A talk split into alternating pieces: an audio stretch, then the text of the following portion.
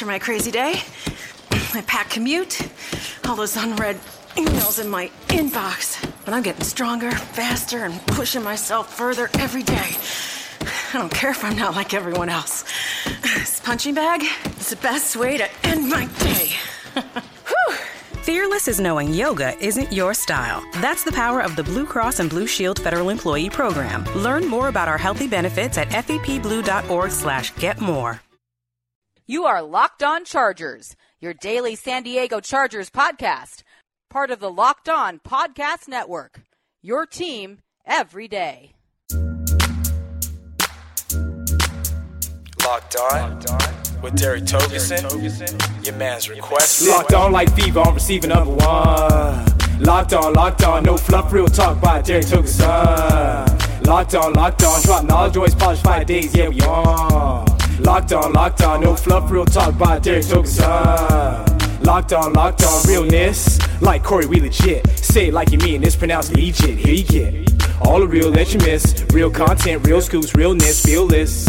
Way better than the average. Real high marks, why we settling for average? We don't play games when we do, we ain't average. Social media savage.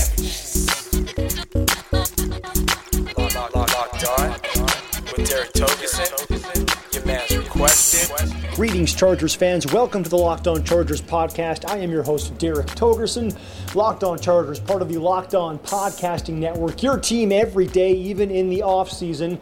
Well, not off season for you know 12 NFL teams. Off season for 20 NFL teams. One of them being the San Diego Chargers. Um, not sure if you guys heard. No, by the way, once again, I'm Derek Togerson. I'm your host. You can find me on Twitter at DerekNBCSD or on Facebook, Derek Togerson NBC7 San Diego. Uh, by the way, thank you and hello to my listeners in Abu Dhabi and Israel. Thanks, guys. It was nice to meet you on Twitter last night after uh, that 37 27 loss to the Kansas City Chiefs to end the season, drop the Chargers to 5 and 11. Now, uh, again, I'm not sure if you guys heard this or not, but uh, after the game, the Chargers allowed Mike McCoy, their head coach, to go to the podium, talk to the media. I even asked him, "Hey, Mike, have you coached your last game with the San Diego Chargers?" And he said that he hoped to be back next year. About 25 minutes after that, they fired head coach Mike McCoy. Didn't tell the players, didn't tell McCoy. In fact, I talked to multiple players today. Guys were saying that they found out on Twitter, or uh, they got a mobile alert, or that one guy said his wife told him when he got home because she saw a mobile alert. Uh, somebody got a text from a buddy. The, the Chargers are they're finding a way to handle this terribly, which is kind of the Chargers' way to handle things terribly. So, uh, got to talk to uh, John Spanos and Tom Telesco. John Spanos, of course, the son of Dean and the director of football operations, about what happened, why this went down.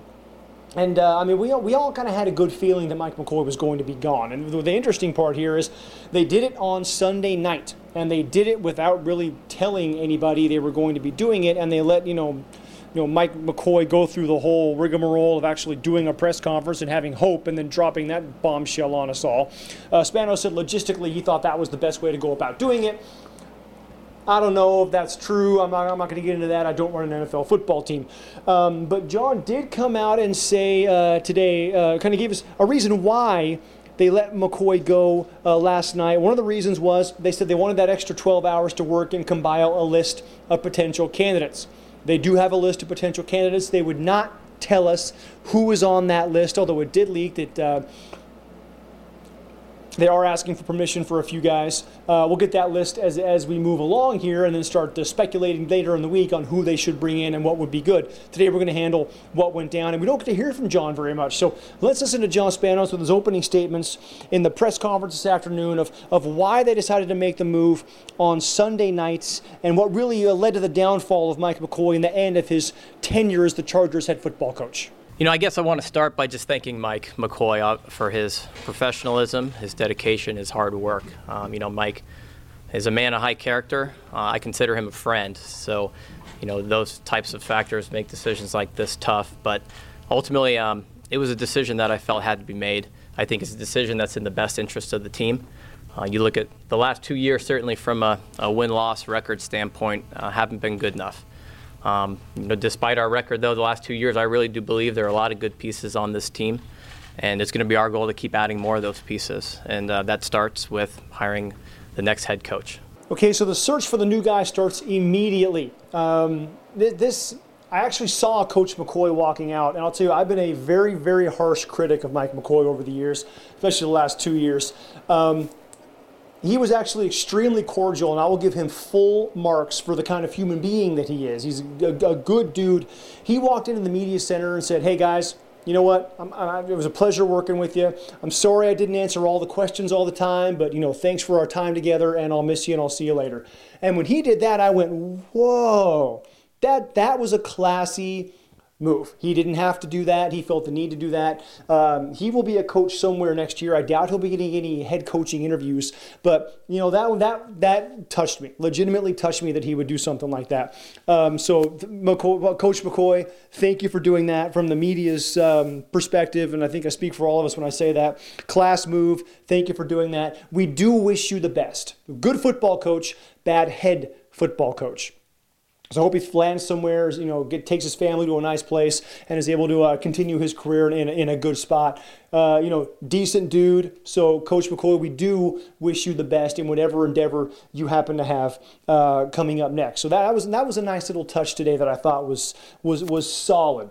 Uh, just before we actually did talk to uh, to John and Tom, uh, then John was asked a little bit about something he said in his statement that he that was sent out uh, when they did actually fire Coach McCoy. And that was the demanding standards that they have set with the San Diego Chargers. And that caught my eye as well. And he was asked directly about that and whether or not uh, these demanding standards that he claims to have set up throughout the organization apply to him and his front office mates as well. Listen to this.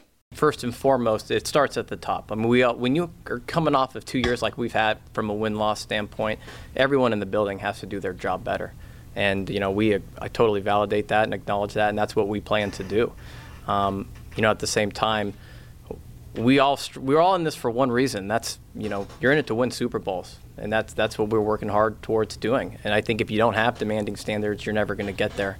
You know, I look at this team and this this you know what we've done in my time being here, and you know, we're not used to losing. I mean, this is our first uh, back-to-back losing season in over 14 years. So you know, it's not something we're used to, and it's not something that we plan to, you know, be okay with. And so I think you have to have demanding standards. Now I know what you're thinking. You're thinking, how delusional these people have to be to think they haven't lost a whole lot around uh, Chargers Park. And I think that is a perfect microcosm. It's an indicator of the disconnect that the Spanos family has between ownership and the fan base. They see a non losing record as winning. And that's not the case in the National Football League. Now, John also did say, you know, you're in this to win Super Bowls, and that's the reason that you're here. Um, but having during that same time frame, the 14 years he talked about, they won four playoff games. That's it. That's it. The Packers won four playoff games in 2010 when they won the Super Bowl. That this is this is it's it's ridiculous how they the, the level of, of, of success that's perceived by the ownership group here is just not having a losing record. That's it. It, that that is not going to pass muster with NFL fans and with the National Football League in general. As you said, you're here to win Super Bowls. So start winning some Super Bowls. Now, who are they going to look into? We'll get to some specific names as I said later, but uh, Tom Telesco told us what's he looking for? Looking for a guy who can lead, a guy who um, can motivate, a guy who can communicate, a guy who can listen, a guy who can you know you know scheme up things. They're looking for a guy with a with a very you know particular set of skills, if you will. And um, the problem with that is it's good to have that pie in the sky mentality, but you have to pay for those kinds of people. And the history of the Chargers suggests that they're not going to pay for those kinds of people.